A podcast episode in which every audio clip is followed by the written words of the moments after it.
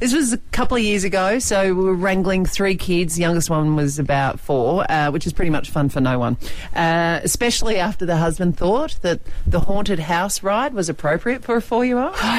No. Yeah, correct. No, Matt. Yes. Uh, adult. So I was dealing with one terrified child, two sugared up ones, and they were just pestering, you know, when can we get our show bags? And so we thought we'd take them to the cow pavilion to try to calm things down. And so we went to the cow pavilion and then we went around, you know, the back area where the flying pigs are and stuff. And then they have the pavilions where you get free stuff. And so we were there and the Fleurieu Milk Company is all set up there. Great South Australian company. And Kym Koster, a former Crows player, you know, really up and about uh, bloke, he was there. He's, I don't know, he's in sales or something. So Matt and he starts talking, which, you know, oh, hey, how you going? How you going? Footy, blah, blah, blah. Right, and then the kids are just making my arms get longer because they're just pulling on them, going, come on, let's go get a ride and whatever else. And I'm like, okay. And the next thing I know, this cow has sidled up beside me and tapped me on the shoulder, going, hey, hey, Ellie, how you going?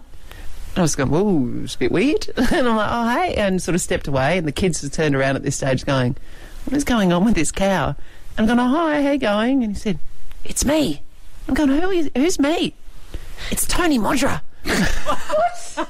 Are you kidding? Tony Modra, one of the greatest, most loved football players that this place has ever produced, well, you know, kind of produced, uh, is in the cow suit. And I said, Mods, what are you doing? And he said, Oh, it's great. I can walk right around the show. No one knows who I am.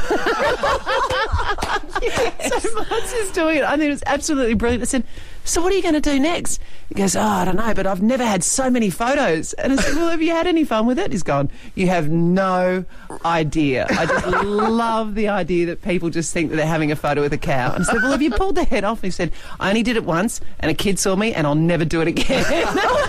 The Ali Clarke Breakfast Show on Mix 102.3.